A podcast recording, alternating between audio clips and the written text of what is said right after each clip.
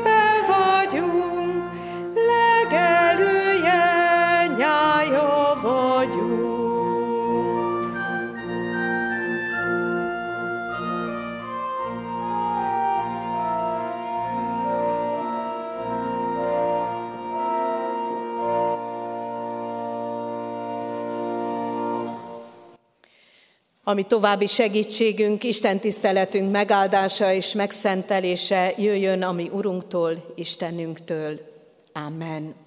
Így hallgassuk meg most az ő igéjét, ahogy az a Márk evangéliumában olvasható, a második fejezet 13-tól a 17 terjedő, és a harmadik fejezet 13-tól a 19 terjedő verseiben. És ismét kiméne a tenger mellé, és az egész sokasság megy vala ő hozzá, és ő tanítja vala őket. És amikor tovaméne, meglátál, meglátál Lévit, az Alfeus fiát, aki a vámszedő helyen ül vala, és mondanéki, kövesse engemet, és felkelvén követi vala őt. És lőn, amikor ő ennek házában asztalhoz üle, a vámszedők és bűnösök is sokan odaülnek vala Jézussal és az ő tanítványaival mert sokan valának, és követték őt. És amikor látták az írástudók és a farizeusok, hogy együtt eszik a vámszedőkkel és bűnösökkel, mondának az ő tanítványainak, mi dolog, hogy a vámszedőkkel és a bűnösökkel eszik és iszik? És amikor ezt hallja vala Jézus, mondanékik, nem az egészségeseknek van szükségük orvosra, hanem a betegeknek. Nem azért jöttem, hogy igazakat, hanem hogy bűnösöket hívjak megtérésre. Azután felméne a hegyre, és magához szólítá, akiket akar vala, és hozzá menének, és választ a tizenkettőt, hogy vele legyenek, és hogy kiküldje őket prédikálni, és hatalmuk legyen a betegeket gyógyítani, és az ördögöket kiűzni. Simont, akinek neve Péter, akinek Péter nevet ada, és Jakabot, az Ebedeus fiát, és Jánost, a Jakab testvérét, és Boanerges nevet ad a nékig, amely azt teszi, mennydörgés fiai. És Andrást és Filepet, Bertalant és Mátét, Tamást és Jakabot, az Alfeus fiát, Tadeust és a kananeai Simont, és Iskárótás Júdást, aki el is árulta őt. Helyünkön maradva hajtsuk meg fejünket és imádkozzunk.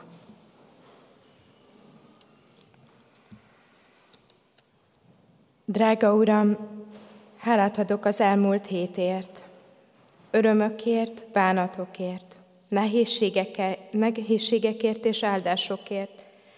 Kérlek, bocsáss meg minden tettem, beszédemet, melyek neked nem tetszőek voltak. Kérlek, vedd el tőlem a harag, a kétségbeesés minden gondolatát. Kérlek, óvd, Uram, azokat, akik neked szolgálnak, az igét hirdetőket, lelki pásztorainkat, tanítóinkat. Amen. Az ige hirdetésre készülve folytassuk tovább a megkezdett októberi énekünket, a 176. dicséretet. Ennek a dicséretnek énekeljük a harmadik és a negyedik versét.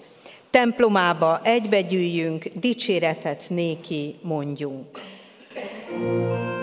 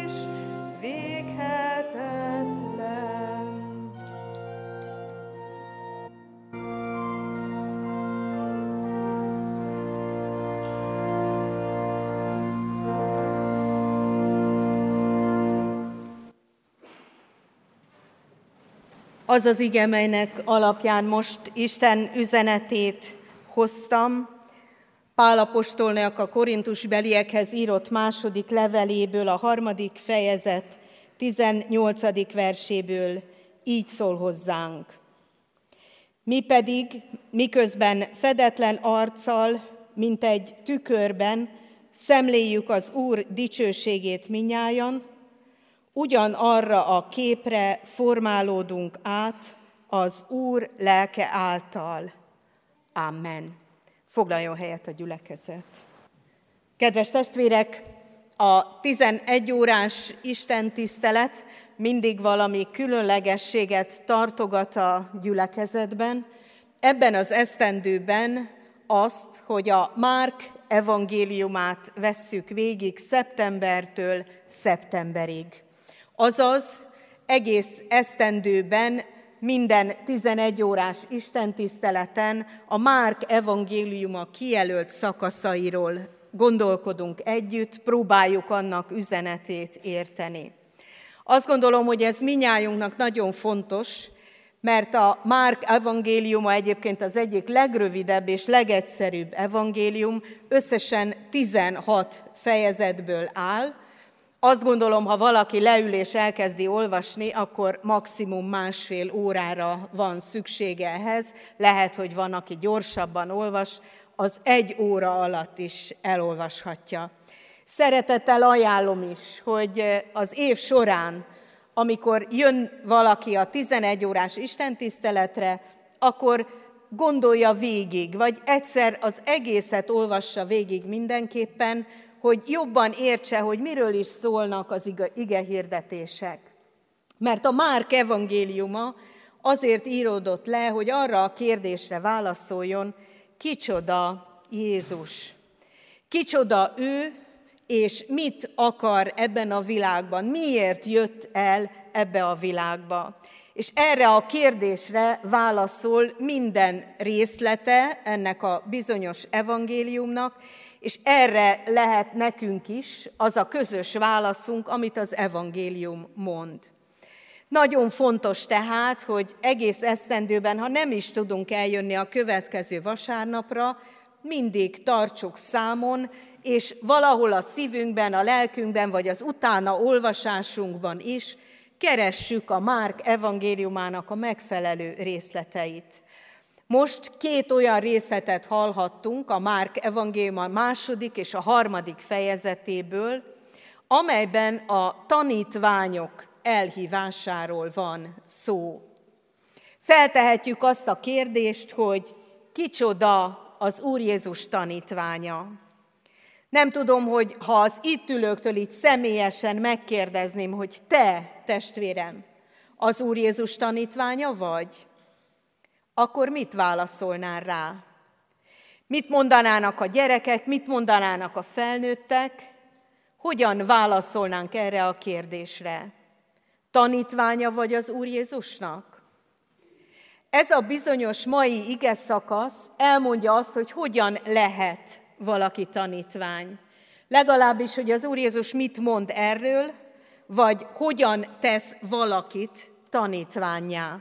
Két történetet hallottunk, az egyik egy nagyon személyes történet, Lévi, vagy más néven, ahogy mi már inkább ismerjük, Máté. Őt hívja el személyesen az Úr Jézus. Személyesen mondja neki, gyere és köves engem. Ez egy nagyon lényeges dolog, amit már a másik történetben, ahol a 12 tanítvány neveinek a felsorolását olvassuk, nem olvasunk ilyen nagyon személyesen, csak annyit, hogy mindannyiukat elhívta. Tehát első válaszunk erre a kérdésre, hogy kicsoda a tanítvány, az, akit Jézus elhívott az ő követésére. Ez az első olyan válasz, ami nagyon lényeges, hogy a szívünkben megszólaljon, vagy ami szívünk rezonáljon rá. Igen, engem is elhívott az Úr Jézus, hogy kövessem őt, legyek az ő tanítványa. Ez a személyes meghívás azért nagyon lényeges, mert különben az ember úgy gondolja, hogy hát én igazából akkor vagyok itt, amikor akarok, azt teszem, amit akarok, ha tetszik, akkor úgy élek, ahogy le van írva az evangéliumban, ha nem tetszik, akkor pedig nem úgy élek. Tehát, ha nem vagyok tanítvány, nem vagyok az Úr Jézus elhívottja, akkor magam dönthetem el, hogy mit teszek, hova megyek, milyen módon élek, mit tartok meg a parancsolatokból, hogy tartom én jónak a saját életvezetésemet.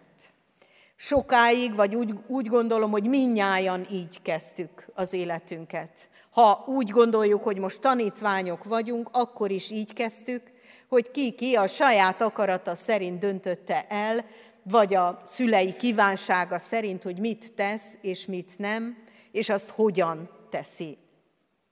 Nagyon fontos, hogy legyen ilyen személyes meghívásunk, mert ettől megváltozik az életünk. Máténál azt látjuk, hogy Máté egész élete átformálódott. Eddig ő egy vámszedő volt. Azt tartotta jónak, hogy jól megéljen. A pénz volt a legfontosabb a számára, a pénz biztonsága. Ezért még azt se átallotta, hogy a saját népétől szedje be a rómaiak által kivetett adót. És úgy gondolta, hogy nem számít, hogy ezért az ő saját népe lenézi, megveti őt, az számít, hogy ő jól éljen. Neki legyen meg mindene, amire szüksége van. És ezt akár ilyen áron is szerezze meg. És akkor, amikor Jézus őt elhívja, hogy gyere, köves engem, akkor érdemes megnézni, hogy Máté mit visz magával. Abból az életből, amit ő gondolt el, és ő tartott jónak. Magával viszi a pénzt, amit eddig összeszedett. Magával viszi az életvitelét, ami, amit eddig jónak tartott. Nagyon nehéz lehetett ez a döntés, és mégis nagyon világos és egyértelmű. Azt kellett, hogy tegye, hogy mindent otthagy, ott hagyta az asztalát, az asztalon a pénzt, ott hagyott mindent, hogy Jézust követhesse.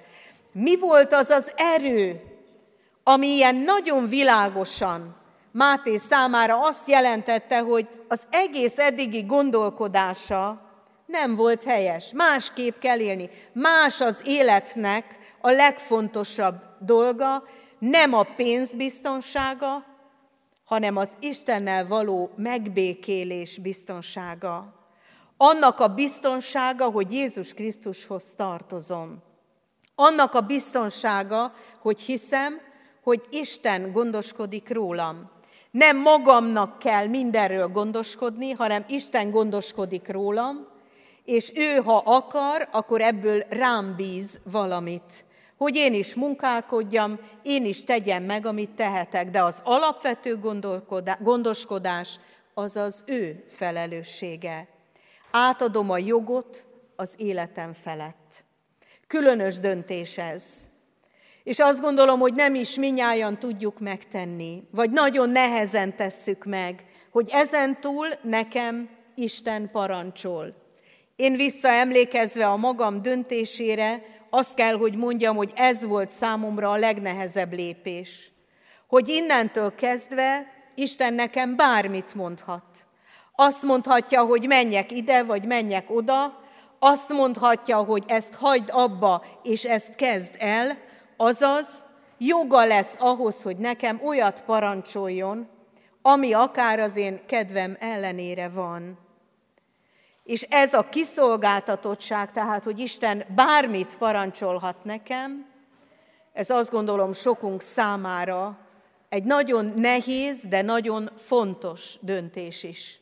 Aki Jézus tanítványa akar lenni, annak ezt a döntést meg kell hoznia. Innentől kezdve Jézus mondhatja azt, hogy ezt tedd, vagy azt tedd. De Jézus, amikor elhívja ezeket a tanítványokat, nem elsősorban ezt a kiszolgáltatottságot vagy egyértelmű engedelmességet várja tőlük, hanem azt ajánlja nekik, hogy velük lesz.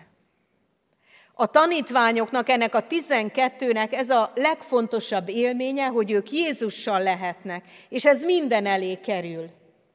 Ott akarnak lenni vele. Át akarják élni, amit Jézus tesz. Szeretnek vele lenni, örülnek, hogy ott lehetnek. Azt gondolják, hogy ez kiváltság, hogy ott lehetek Jézussal. Láthatom a csodáit, hallhatom, ahogy tanít. Ott lehetek vele, a megváltó úrral.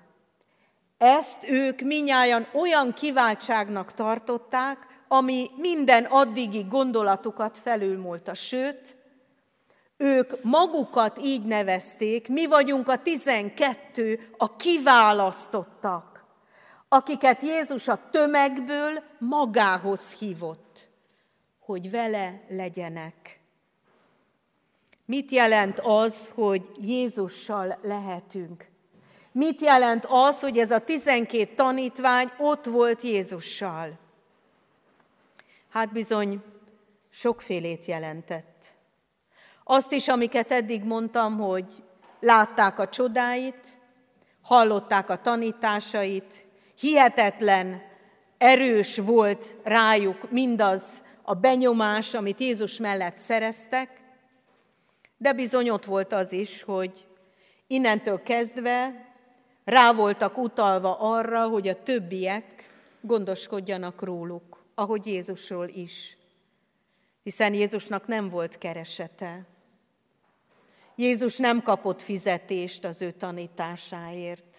Jézusnak nem fizettek az ő gyógyításáért. Ha kapott valamit, akkor abból élt. Ha kapott valamit, akkor azt szétosztotta a többiek között. Akkor abból együtt részesültek.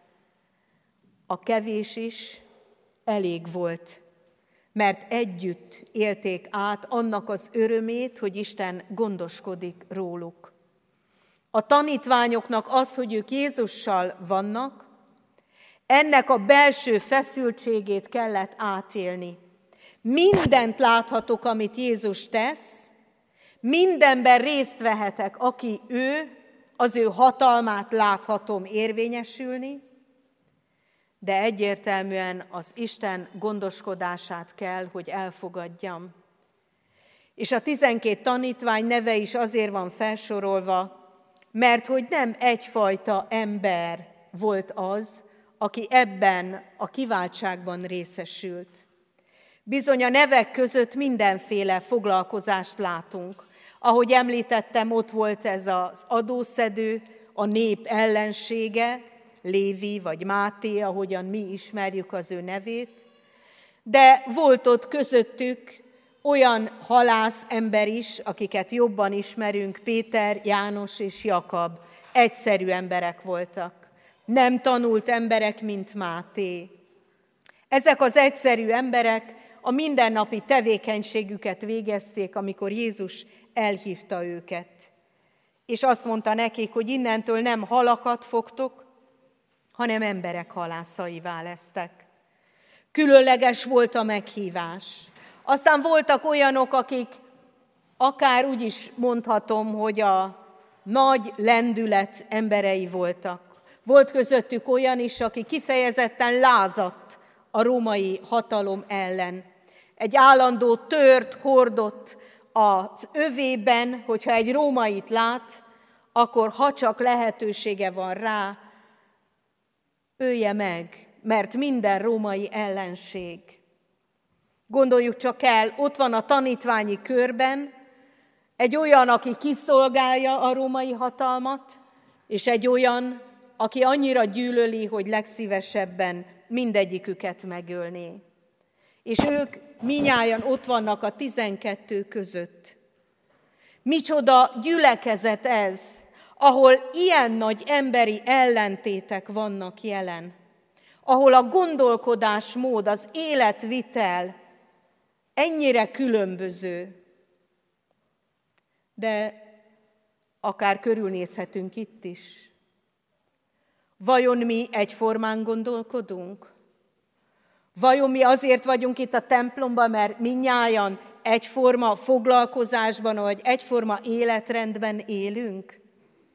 Mindannyian ugyanazt gondoljuk a kormányról, mindannyian ugyanazt gondoljuk a pénzről, vagy ugyanazt gondoljuk az embernek a feladatáról?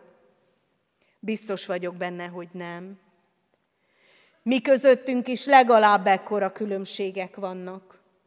Legalább ekkora, talán még ellentét is, amiben valakivel legszívesebben vitába állnánk. Te hogy kerülsz ide? Te miért jössz a templomba? Te mit akarsz itt? De az az egyetlen közös bennünk, hogy minnyájunkat Jézus Krisztus hív ide. Azért, hogy vele legyünk. És ez a legfontosabb, amit Jézus ajánl nekünk.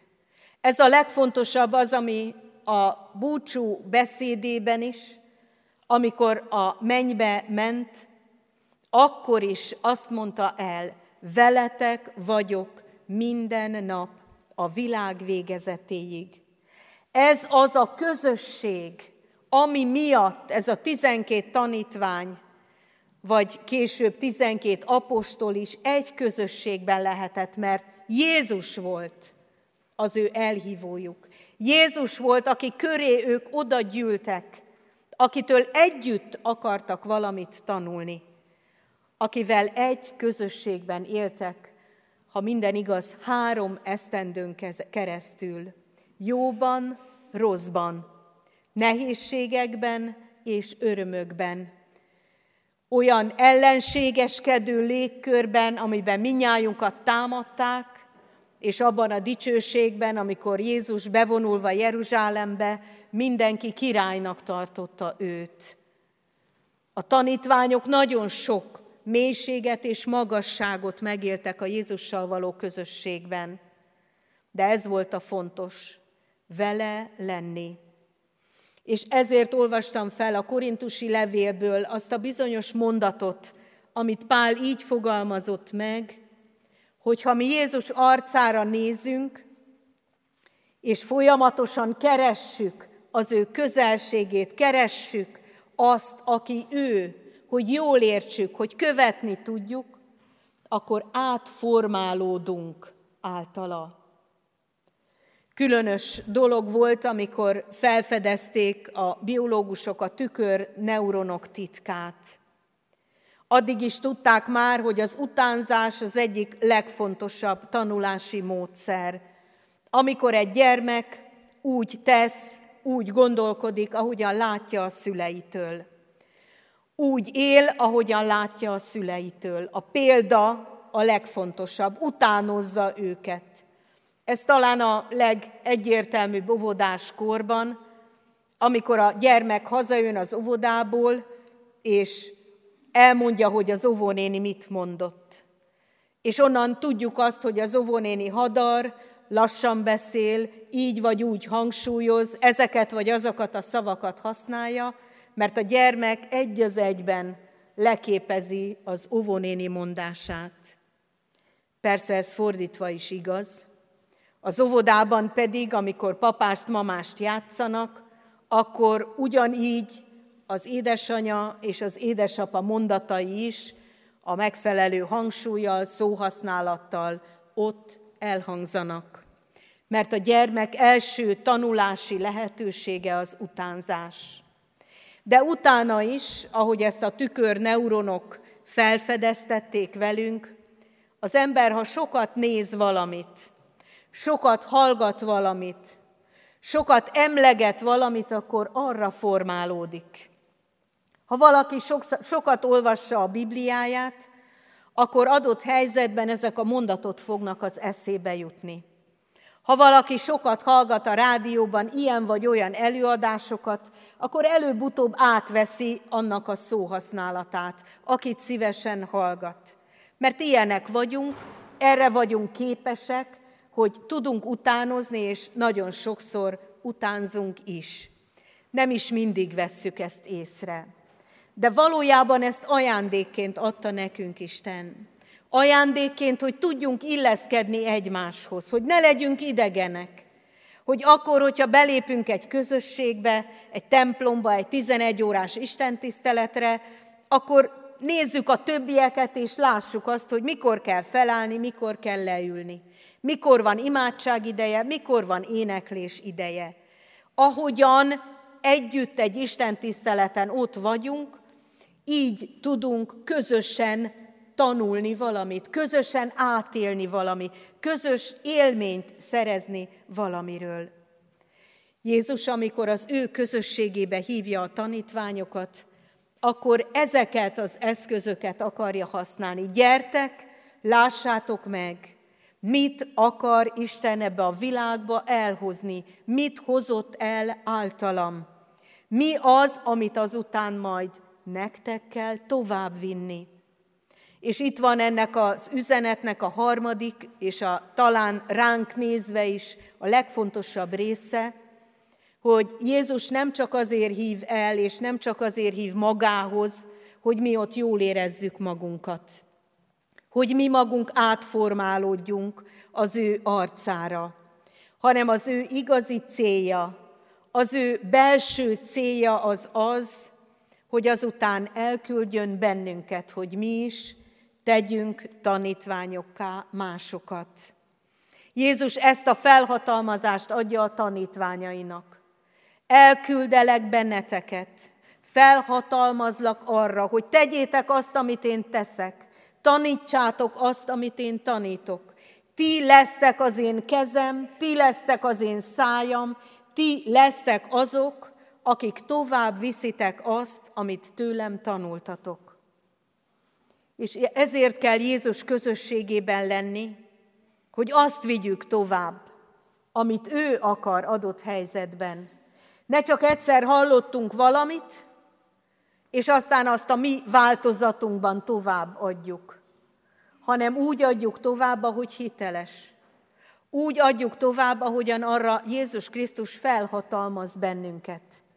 Ezért vannak bizonyos szabályok, rendek.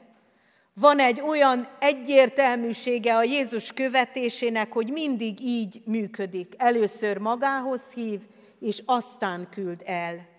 Először a vele való közösség, és azután oda mehetünk másokhoz, hogy ebből a közösségből merítve tudjunk tovább adni valamit, ami azután más emberek számára is a Jézus Krisztushoz való jövetelnek a meghívása. Azaz, azok, akik Jézus tanítványaivá lesznek, maguk is lehetőséget kapnak arra, hogy másokat megszólítsanak, hogy elvigyék a jó hírt, elvigyék az evangéliumot, ugye ez a jó hírnek a görög szava, elvigyék azok számára, akik még nem ismerik őt. Vagy úgy is mondhatom, akik nem jól ismerik őt. Mert lehet, hogy valaki úgy ment Jézus nevében, hogy közben nem volt Jézus közösségében. Csak a maga mondataira, a maga gondolataira forgatta rá azt, amit Jézus mondott. Ezért nagyon fontos, hogy mindannyian ne csupán az egyházba, ne csupán az emberi közösségbe tartozzunk bele, hanem kifejezetten a Jézus Krisztussal való közösségbe. Mert csak akkor tudjuk megismerni az igazságot, és csak akkor tudjuk megkülönböztetni az álhírektől a jó híreket. Csak akkor tudjuk megkülönböztetni azt, hogy mi az, ami valóban segít az embereknek élni, örülni, ha ezt Jézus Krisztustól magától tanultuk. Ezért sohasem magához hívogat az, aki hívogat a gyülekezet közösségébe, hanem mindig az Úr Jézushoz. Ő van a középpontban. Ezért van az, hogy itt az Úrasztalán mindig ott van a nyitott Biblia, az Ó és az Új Szövetség. Mindig nyitva van, mert mindig hívogat bennünket Isten. És mindig ott van az üzenet, ha elolvassuk, ha nem, de ő akarja mondani nekünk, mert abban és az által lehetünk közösségben. Nem azért, mert valaki szimpatikus vagy kevésbé szimpatikus, hanem azért, mert Jézus Krisztus hív magához minnyájunkat, hogy formálódjunk, alakuljunk az ő arca, az ő viselkedése, az ő tettei, az ő jelenléte szerint. Most hallgassunk meg erről egy bizonyságtételt. Én, mielőtt a Kecskeméti gyülekezet, református gyülekezet tagja lettem volna, azelőtt a Soltvat-kerti gyülekezetben szolgáltam, illetve voltam tag. De ez nem volt mindig így, ugyanis egészen kicsi koromban nem is voltam megkeresztelve. Nagymamám nevelt leginkább, hiszen a szüleim sokáig dolgoztak, sokat dolgoztak ő pedig mindig a katolikus templomba vitt magával. Majd harmadikos koromba, amikor a szüleim eldöntötték, hogy itt az ideje, hogy megkereszteljenek, akkor azt mondták, hogy édesapám felekezete szerint református hitre fognak keresztelni. Nagyon meglepődtem, sőt, eleinte egy kicsit haragudtam is, hiszen nagymamámtól én nem ebben a, a gyülekezetben nőttem fel, és nem ezt tanultam és meg is kereszteltek, ennek megfelelően pedig rögtön be is irattak kötelező szinten református hitalra, ami nagyon jó volt. De az hiányzott belőle, hogy nem jártunk templomba továbbra sem, mármint a szüleimmel, illetve egyáltalán református gyülekezetbe. Nagyon nagy öröm volt, amikor új lelkészt kaptunk, aki kötelezővé tette a templomba járást, hogyha szeretnénk konfirmálni. Úgyhogy a konfirmáció előtti évben igenis ott kellett lenni vasárnap. És örültem, hogy így a szüleim belátják, hogy muszáj bevigyenek. Hozzáteszem, mi tanyán éltünk, úgyhogy itt nem volt más lehetőség, muszáj volt autóval megközelítsük a templomot. És nagyon, egy, egy nagyon szoros kis ifjúsági közösség jöhetett létre.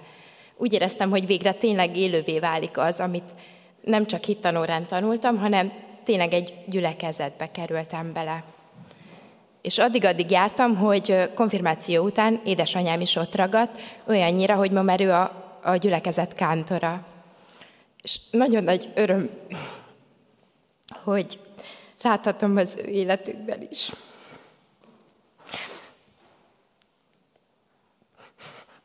bocsánat, kicsit bizonytalanságban éltünk, amikor átköltöztek Erdélyből, és nekünk ez egy ilyen gyökeret adott.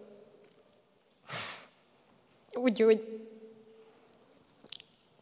mind gyülekezetként, mind az, hogy, hogy láthattuk azt, hogy a semmi, ahová érkeztünk, vagy ahonnan érkeztünk, adott valamit, gyökereket.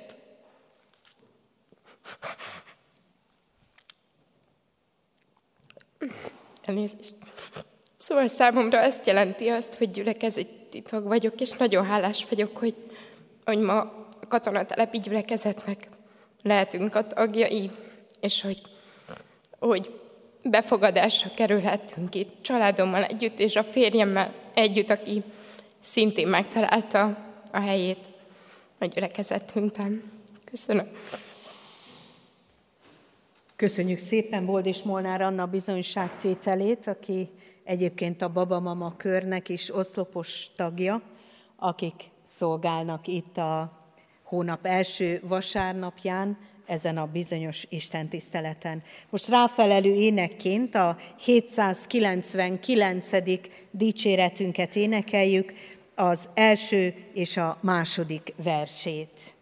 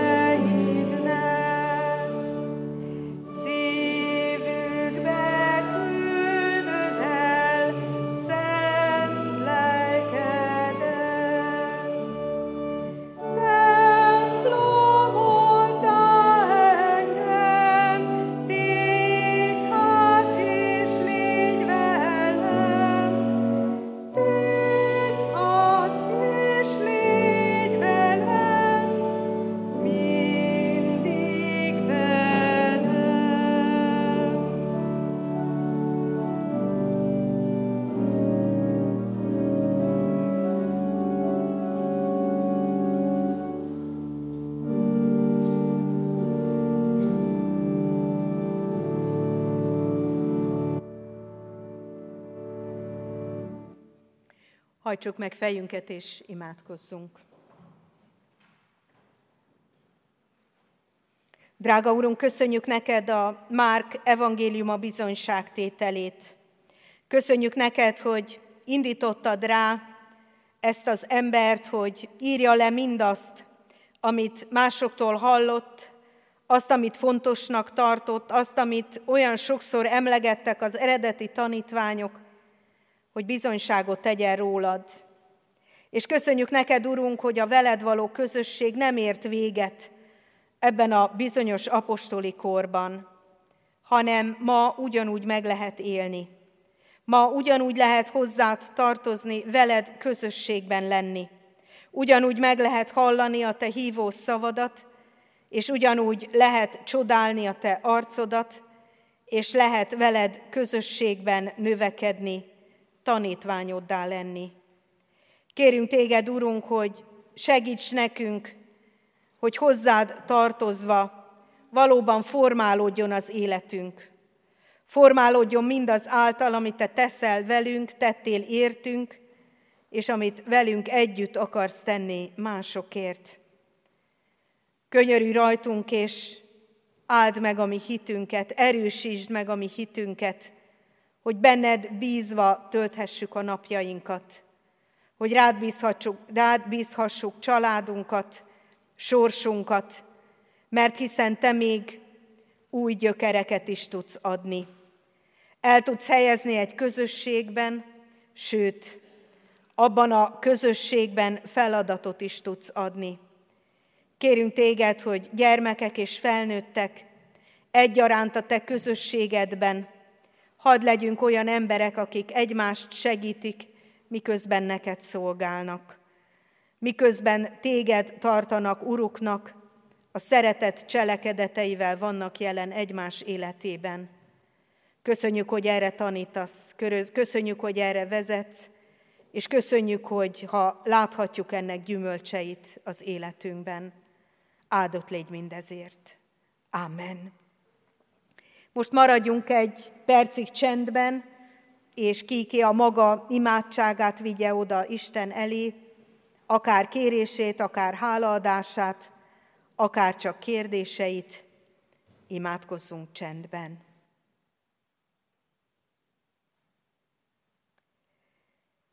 Köszönjük, Urunk, hogy meghallgattál minket. Amen. Most fennállva mondjuk el az Úr Jézustól tanult imádságunkat. Mi, Atyánk, aki a mennyekben vagy, szenteltessék meg a Te neved. Jöjjön el a Te országod, legyen meg a Te akaratod, amint a mennyben, úgy a földön is.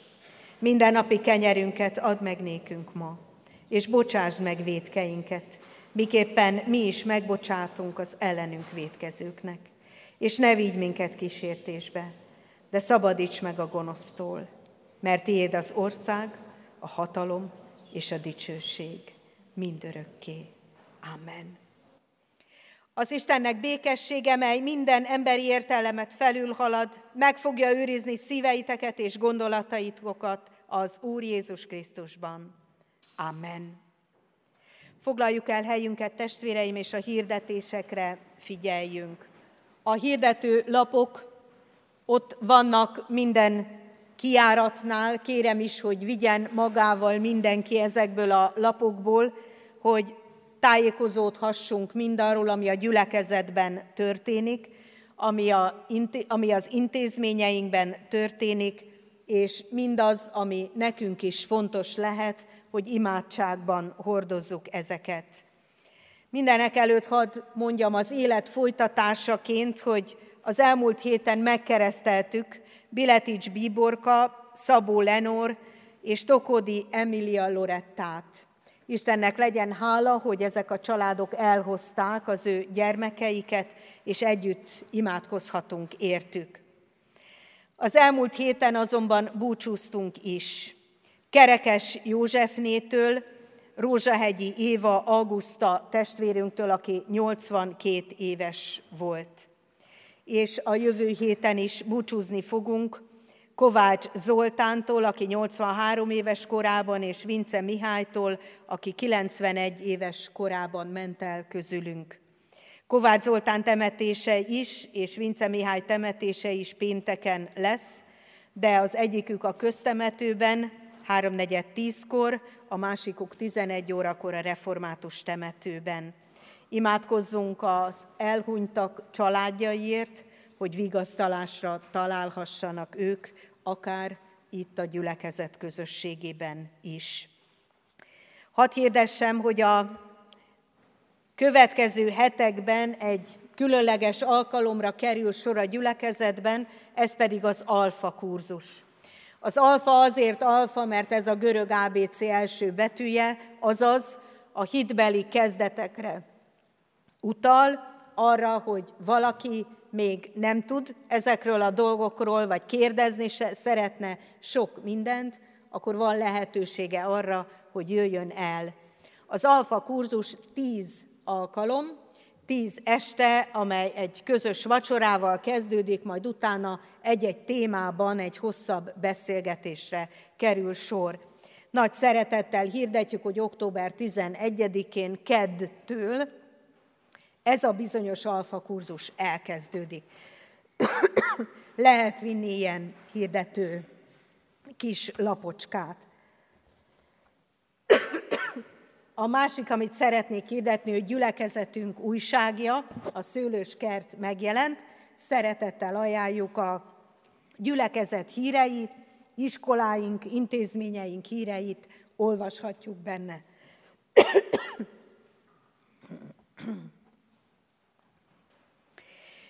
Befejezésül énekeljük a 799. dicséretünk további verseit, a harmadiktól egészen a hatodikig terjedő verseket.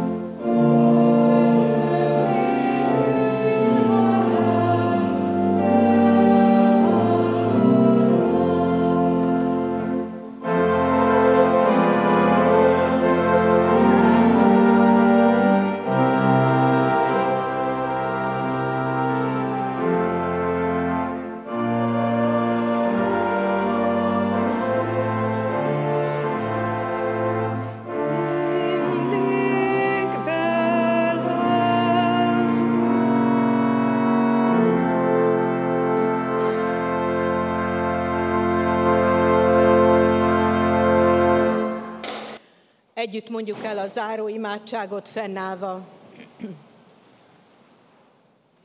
Hűséges Jézusunk, tégy minket a Te szófogadó tanítványaiddá. Amen. Áldás békesség, áldott vasárnapot kívánunk mindenkinek.